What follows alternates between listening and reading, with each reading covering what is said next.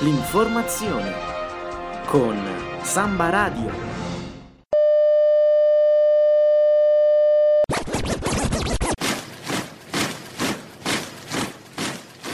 Universitari.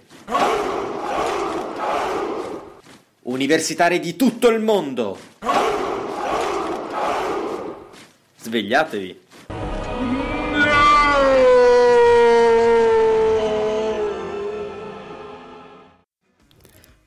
Buongiorno e un caro saluto dalla redazione di Samba Radio. Oggi è venerdì 17 marzo e chi vi parla è Michele Citarda, studente di giurisprudenza e questa che state ascoltando è una puntata di Universitari di tutto il mondo Svegliatevi, programma di rassegna stampa che alterna le notizie dei principali quotidiani con della buona musica. Per cominciare in modo informato la giornata, prima di affrontare noiosissime sessioni di studio intensivo e prima di frequentare soporifere lezioni.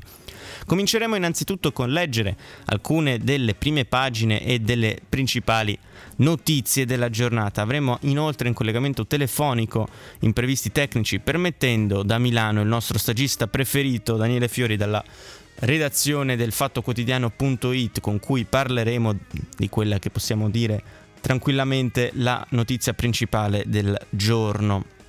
Nella seconda parte della trasmissione Parleremo di una notizia che coinvolge eh, i ricercatori del nostro Ateneo. Prima di cominciare vi ricordo che per intervenire e seguire meglio la trasmissione c'è anche la pagina Facebook quindi digitate universitari di tutto il mondo, svegliatevi e se volete mettete un like. Adesso prima di partire un po' di musica e avete appena ascoltato Junk of My Heart dei Cooks. Andiamo adesso ad approfondire alcune notizie che avevamo già riportato mercoledì. Siamo a pagina 6 della Repubblica, passa la richiesta della CGL. I voucher vengono abrogati dal governo. Il Consiglio dei Ministri approverà oggi il decreto per eliminare i ticket lavoro. Non si svolgerà il referendum anche sugli appalti mano tesa al sindacato.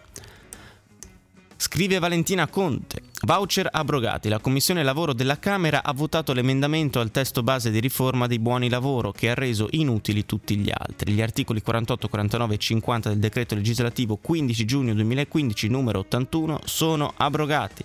Una riga secca, identica al quesito referendario della CGL che avrebbe portato gli italiani alle urne il 28 maggio e che oggi sarà recepita dal governo in un decreto legge. L'esecutivo Gentiloni vuole correre e assicurarsi che la Cassazione abbia un testo di legge quanto prima, così da annullare ufficialmente il referendum. Anche per questo non si esclude che il Consiglio dei Ministri di oggi possa includere nel provvedimento d'urgenza anche l'altro quesito CGL, ripristinando così la responsabilità solidale negli appalti.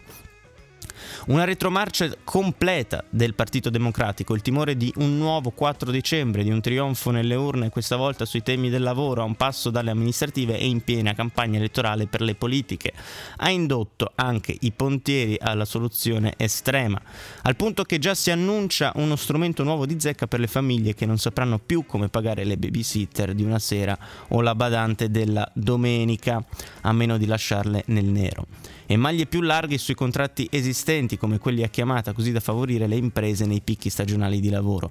Sottomissione culturale, totale schizofrenia legislativa, dice Maurizio Saccone, Sacconi, ex ministro del lavoro. Mossa sbagliata, da destra è un profluvio di critiche al governo.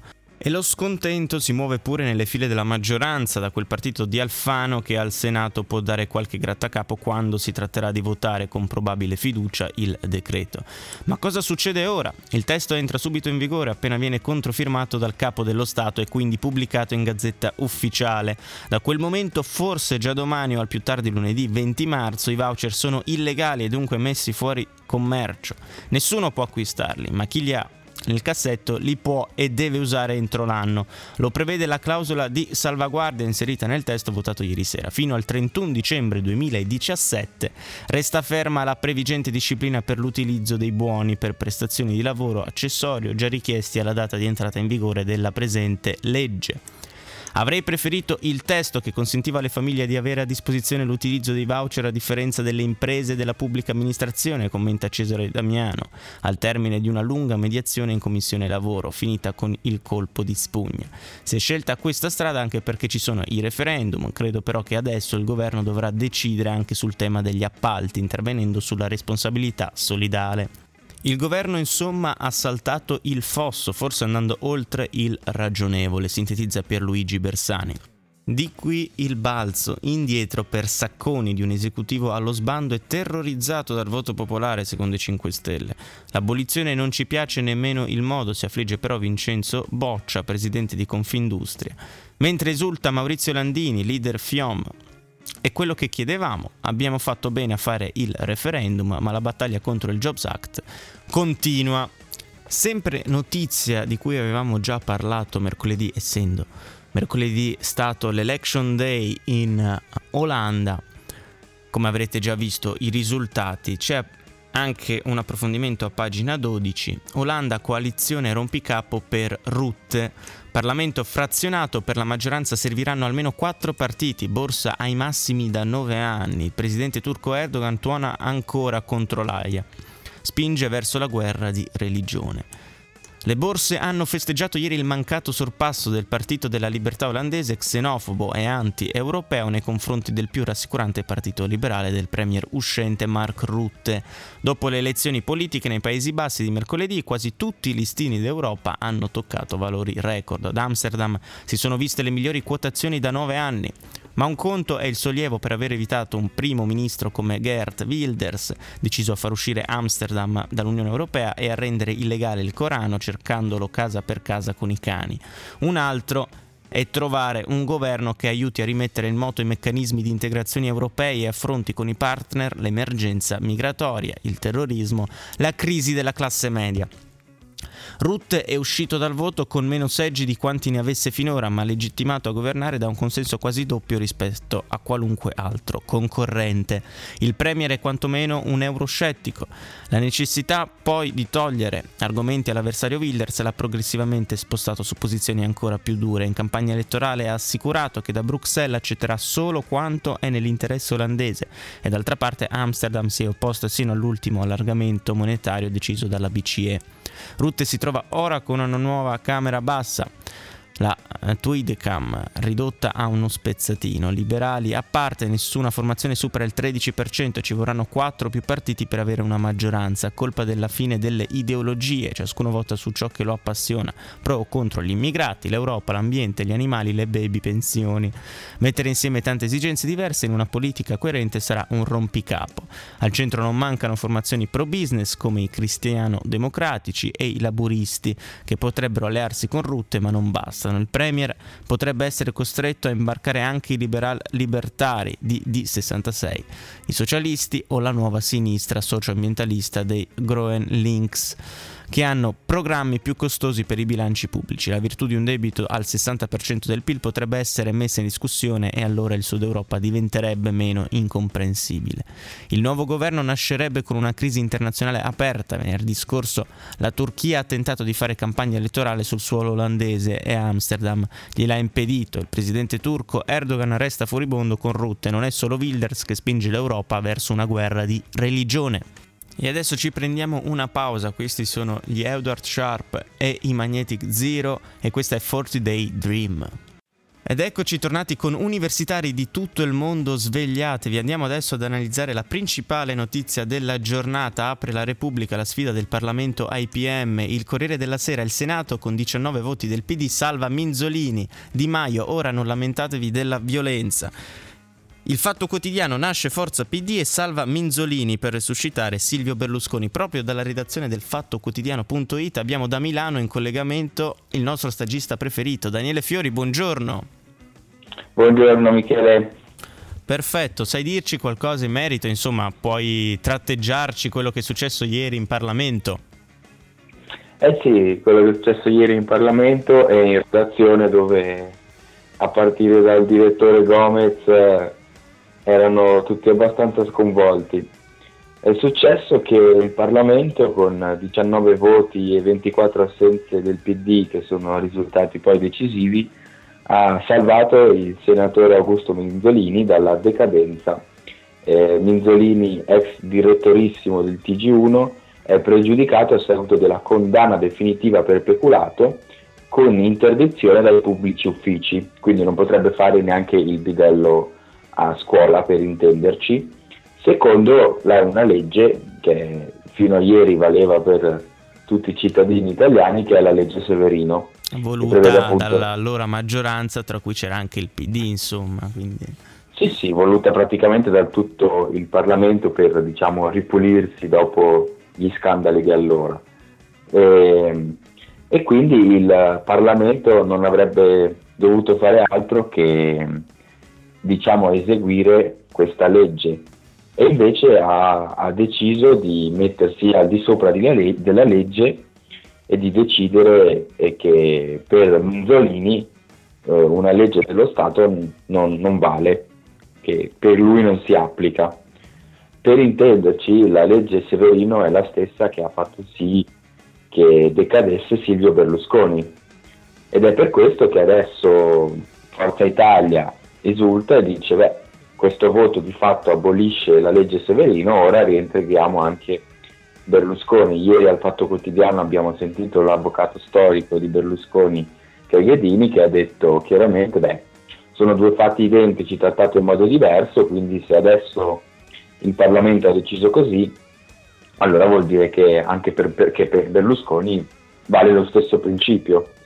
Però appunto da, ehm, al di là delle alleanze politiche tra Partito Democratico e Forza Italia, o meglio tra la corrente renziana, perché poi di questi senatori la maggior parte erano renziani, e Berlusconi, e Forza Italia, che quindi probabilmente sarà la prossima coalizione di governo questa, e questa è, quella di ieri è stata una prova generale, diciamo così, della coalizione Berlusconi-Renzi. Una sorta di patto governerà. del Nazareno 2.0, insomma. Sì, un esatto. po' tacito, implicito. Eh, però il, il, il, discorso è che il Parlamento ha deciso di, eh, diciamo così, di derogare a alcuni che sono i principi non solo alla base della nostra Costituzione, ma anche alla base della democrazia, quindi l'equilibrio, l'equilibrio tra i poteri. Cioè, se c'è una sentenza eh, di, un, di, un, di, un, tribunale che fino alla Cassazione conferma appunto una condanna definitiva per peculato con interdizione dai pubblici uffici, poi eh, un potere legislativo se vuole può modificare la legge, ma non può decidere che per una persona questa legge non vale Ieri poi nel corso della giornata abbiamo intervistato diversi costituzionalisti come Antonio D'Andrea, abbiamo ripreso anche le parole di Mattarella che rispetto a casi eh, precedenti diceva che sarebbe stato aberrante votare per la non decadenza, però ieri a parte il Movimento 5 Stelle con toni forse anche un po' eccessivi eh, forse sì, un po' per carità esatto un po' eccessivi però mh, mm, diciamo che il caso non, è eclatante insomma non, sì, non, si, è, non, si, non si riesce eh, visto che è una questione difficile da spiegare perché non è proprio immediata. È difficile far capire la gravità di quello che è successo però appunto mh, ieri poi il nostro direttore ha deciso di titolare Ora la legge non è più uguale per tutti, che è stato il titolo che ha campeggiato sul sito del Fatto Quotidiano per diverse ore e non era un titolo eh, eccessivo, scandalistico, è, è, insomma era un tentativo di spiegare in mani- parole semplici quello che, quello che, è successo ieri. Poi ovviamente oltre diciamo, alla farsa c'è anche la beffa perché Minzolini ha detto che adesso lui si rimette, eh, quindi insomma ci sarà adesso un altro, un altro procedimento in Parlamento, in Senato per, per accettare le sue dimissioni, ovviamente lo faranno molto con calma, nel frattempo Munzolini continuerà a incassare 10.000 euro al mese e se si arriverà fino a settembre incasserà anche il vitalizio, le, il vitalizio quando in realtà lui per un, in seguito ad una condanna definitiva, ripeto, quindi essendo un pregiudicato, già da diversi mesi, adesso non mi ricordo il numero esatto, ma parliamo insomma, di, di, cifre importanti se poi calcoliamo che appunto in caso 10.000 euro al mese non dovrebbe più essere in Senato. Ecco, sette mesi di rinvio, cioè, leggo adesso, quindi insomma sì. ha già preso 70.000 euro che in teoria non, eh, giustamente, non, non essendo più direttore del, eh, del, TG1, insomma, doveva pur racimolare qualcosa da qualche altra parte, no? Sì, però insomma, se proprio volevano salvarlo dal punto di vista economico, un lavoro a Mediaset probabilmente glielo, glielo trovavano. Sì, credo, credo anch'io, credo anch'io. Perfetto Daniele, io ti ringrazio, ci hai riassunto in maniera molto chiara e precisa quella che è la notizia principale della giornata e ci sentiamo prossimamente come accade sovente e buona giornata ti auguro. Grazie Michele, buona giornata a tutti. E avete appena ascoltato Vinicio Capossela, questa era Che cos'è l'amor? Siamo a pagina 7 del Corriere del Trentino di ieri. Vallortigara assumere più ricercatori. 10 anni di ERC, Trento ha ottenuto 30 milioni, ma il prorettore rilancia necessario fare di più. Dall'individuazione di nuove strategie mirate alla distruzione delle cellule tumorali, allo studio delle conseguenze sociali, demografiche o economiche della deregolamentazione del mercato del lavoro, all'analisi dei meccanismi innati che sono alla base del comportamento sociale negli esseri umani e negli altri animali. In dieci anni i ricercatori dell'Università di Trento sono riusciti ad aggiudicarsi il finanziamento di ben 23 progetti da parte dell'ERC, lo European Research Council, di cui si festeggia in questa settimana il decennale. Quasi 30 milioni di euro per la ricerca trentina, ma occorre assumere più ricercatori, sostiene il prorettore alla ricerca dell'Università di Trento, Giorgio Valortigara. Se ci avvicinassimo maggiormente agli standard europei otterremo un flusso ancora più significativo di investimenti. Già perché a fronte di una contribuzione del 14% alla costituzione di fondi ERC, ogni paese europeo lo fa proporzionalmente al proprio PIL, l'Italia nel 2015 ha ottenuto il finanziamento del 9% dei propri progetti. La Gran Bretagna, ad esempio, che versa all'Unione Europea una quota del 10%, ha visto sovvenzionarsi il 16% delle iniziative. A penalizzarci direttamente in termini monetari è la scarsità di ricercatori, spiegava l'Ortigara. Sempre usando come termini di paragone le due nazioni, nel Regno Unito lavora il 16% 16% dei 2,5 milioni di ricercatori presenti in Europa, in Italia solo il 6%. Se un politico mi chiedesse cosa fare a Trento per aumentare il tasso di finanziamento europeo all'università, chiosa il prorettore, risponderei di assumere più ricercatori. Se ci avvicinassimo maggiormente agli standard europei otterremmo un flusso ancora più significativo di investimenti, anche se attrarre studiosi da altri paesi in Italia è decisamente complicato, un po' meno per l'Ateneo Trentino in cui quasi il 50% degli ERC è straniero. La difficoltà maggiore sono gli stipendi, la competizione con gli altri stati europei per una posizione postdottorale ci mette spesso in difficoltà anche se l'Università di Trento da questo punto di vista ha fatto tutto il possibile. Dal 2007, quando l'Unione Europea l'ha creato per finanziare la ricerca d'eccellenza, l'ERC ha sovvenzionato circa 7.000 progetti dando lavoro a oltre 50.000 persone fra ricercatori, dottorandi e post-doc, erogando fondi per oltre 12 miliardi di euro fra chi ha goduto di un grant ERC. Ci sono ad esempio quattro successivi premi Nobel. L'Università di Trento ha saputo attrarne 23 nelle aree delle scienze fisiche, biologiche e sociali, dell'ingegneria e delle discipline di confine tra quelle biologiche e sociali. Per capirci, 10 finanziamenti ERC sono andati a progetti di ricerca condotti al CIMEC. Nella classifica delle istituzioni italiane Trento è quarta, preceduta solo dal CNR, dalle università Bocconi di Milano e la Sapienza di Roma. Ci stiamo comportando come un buon Ateneo di simile grandezza a livello europeo, commenta Valortigara, ma possiamo e dobbiamo fare di più. Intanto al CBO Francesca De Micheli, sono passato alla Harvard Medical School di Boston e alla Cornell di New York. Insieme al suo team sta lavorando all'individuazione di nuove strategie per distruggere le cellule tumorali cercando di sfruttare le stesse cellule malate per combatterle. Ha ottenuto nel 2015 un finanziamento di quasi 2 milioni di euro e potrà usarlo fino al 2020. La nostra ricerca dieci anni fa sarebbe stata quasi impossibile perché il sequenziamento è, arri- è arrivato a portata della ricerca e della clinica negli ultimi 5 anni ed è ciò che rende i nostri studi molto costosi, sottolinea. uno dei due primi ERC di cui Trento è stata università ospitante era stato assegnato a Stephanie Scherer, scienziata sociale, che ha studiato le conseguenze della deregolamentazione del mercato del lavoro. Se dovessi ottenere un altro finanziamento, afferma, sarebbe un forte investimento nelle prossime generazioni di ricercatori.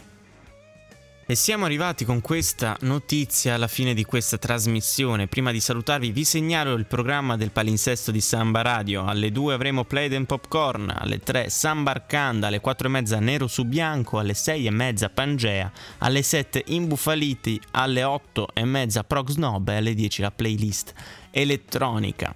Io vi ringrazio per essere rimasti in ascolto e vi ricordo che la prossima rassegna stampa sarà lunedì 20 marzo, sempre alla stessa ora, e cioè alle 9. Nuovamente buona giornata e buono studio da me Michele Citarda e dalla redazione di Samba Radio.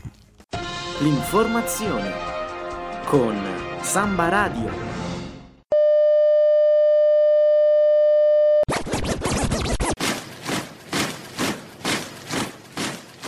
Universitari. Universitari di tutto il mondo. Svegliatevi.